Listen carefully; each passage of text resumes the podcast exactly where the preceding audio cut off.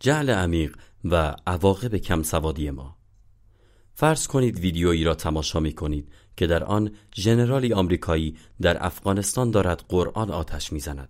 این ویدیو حتی اگر ساختگی باشد در صورت انتشار گسترده به راحتی می‌تواند بلوایی بزرگ بپا کند. چرا؟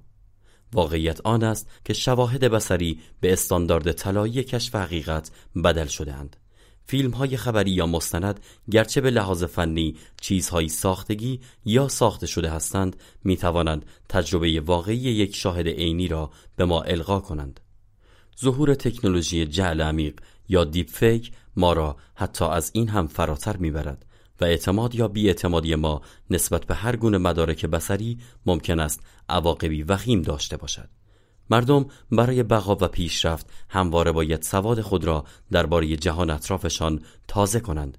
و چون ما وقت و انرژی محدودی برای این کار داریم خیلی خوب است که منابعی برای اطلاعات و اخبار داشته باشیم که بتوانیم به آنها اعتماد کنیم. یکی از این منابع چشمهای ماست. مشاهده مستقیم. ولی ما نمی توانیم همیشه در زمان و مکان دلخواه باشیم و رویدادها را با چشمان خودمان ببینیم. در چنین مواردی اغلب تماشای محتوای تصویری مثلا از طریق تلویزیون یا موبایل جایگزینی غیر مستقیم فراهم می کند به این ترتیب چیزهایی را که حتی در فواصلی دور رخ می دهد با چشمان خودمان می بینیم در عین حال ما بر اساس اطلاعاتی که از طریق تصاویر کسب می کنیم تصمیمات مهمی می گیریم ویدیوهایی ضبط شده با موبایل باعث شکست برخی سیاسیون در انتخابات یا اخراج افسران پلیس و حتی محاکمه آنها شدهاند و حتی اخیرا اعتراضاتی گسترده را در سراسر جهان رقم زدند. اینها تأثیرات مهمی نیستند. ما کلا مدارک ویدیویی را راحتتر از منابع و اطلاعات دیگر مثلا شهادت شفاهی قبول می کنیم برای همین وقتی به توافق جمعی درباره موضوعی نیاز باشد ویدیوها رسانه‌ای بسیار مفیدند. اما ارزش ویدیوها به عنوان منبع اطلاعات در معرض تهدید است.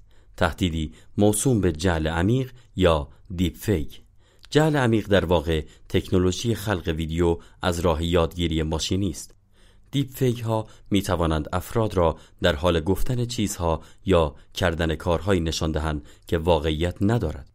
پرن جلی نمونه شناخته شده از این کاربرد هاست که در آن تصویر چهره افراد مشهور به شکلی کاملا باورپذیر در ویدیوهای پورنوگرافیک با محتوای جنسی قرار می گیرد.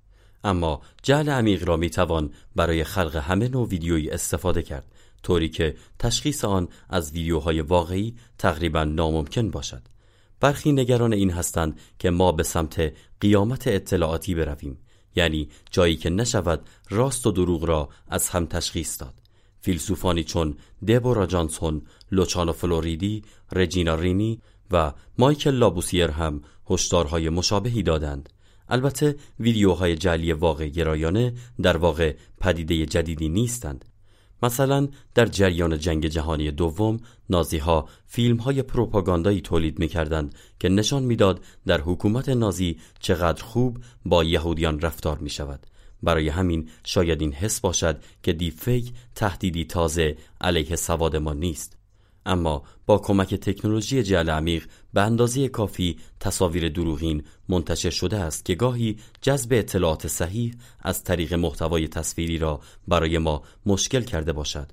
ما داریم به نقطه می رسیم که شاید تشخیص واقعیت برایمان ناممکن شود و اصل اعتماد و اعتبار زیر سوال برود. جعل عمیق از چند طریق بشر و سواد بشر را تهدید می کند اول از همه نشر دروغ ممکن است پیامدهای وخیمی به بار آورد. مثال اول درباره ویدیوی آتش زدن قرآن به دست ژنرال آمریکایی در افغانستان فقط یک نمونه است. در دنیایی که مستعد خشونت است چنین محتوایی می‌تواند منجر به آشوبی عظیم شود. دوم که دیپ فیک می‌تواند مانع جذب حقیقت شود.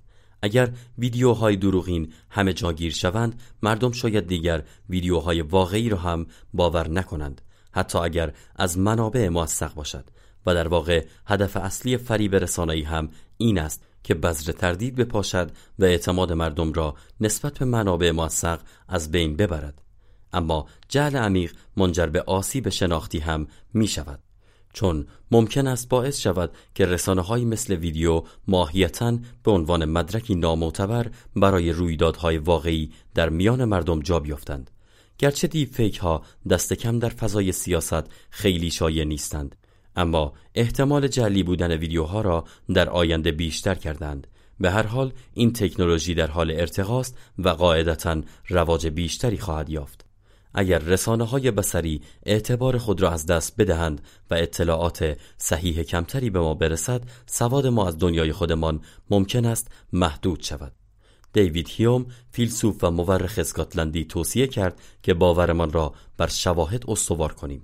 اما فضایی که امروز در آن هستیم به لحاظ شناختی آلوده است و باورهای درست محدودند. اگر تهدید تکنولوژی هایی چون جل عمیق را به خوبی درک کنیم آن وقت می توانیم کاری برای این موزل احتمالی بکنیم. اولین کاری که می‌توان کرد این است که محیط اطلاعاتی معلوماتی خودمان را قدری ایمنتر کنیم. مثلا وضع مقرراتی که تولید ویدیوهای دروغ پراکن را محدود کند. در برخی موارد می‌توان با تحریم های غیر رسمی اعتراض همگانی با انتشار این ویدیوها مقابله کرد. مثل برخی برنامه های موبایلی که به خاطر اعتراض همگانی از روی سایت های اینترنتی برداشته شد. یک راه دیگر این است که ریسک شناختی را در محیط اطلاعاتی معلوماتی کم کنیم. مثل وقتی که عامدانه خودمان یا به طور جمعی تلاش می کنیم deep fake ها را شناسایی و معرفی کنیم. اگر آدم های عادی و غیر حرفه‌ای نتوانند deep fake ها را شناسایی کنند افراد حرفه‌ای و کارشناسان دیجیتال می توانند مردم عادی را آگاه کنند. ادهی هم می توانند چنین کارشناسانی را به عنوان منابع موثق شناسایی و معرفی کنند. و سرانجام جبر هنجاری می توانیم محیط اطلاعاتی خودمان را متعهد به رعایت هنجارها کنیم. تصاویری که در خبرهای شامگاهی می بینیم با یک ویدیوی پرت در اینترنت قابل مقایسه نیست چون در معرض دید میلیون ها بیننده قرار دارد. و اگر دروغی را در آن کشف کنیم خسارتی بزرگ به منبع خبر خواهد خورد. پس حتی بدون داشتن قوانین و مقرراتی علیه دروغ برنامه های خبری پربیننده تحت جبر هنجاری شدیدی قرار خواهند داشت. اگر ما از منابع خبری خودمان نشر حقیقت را مطالبه کنیم.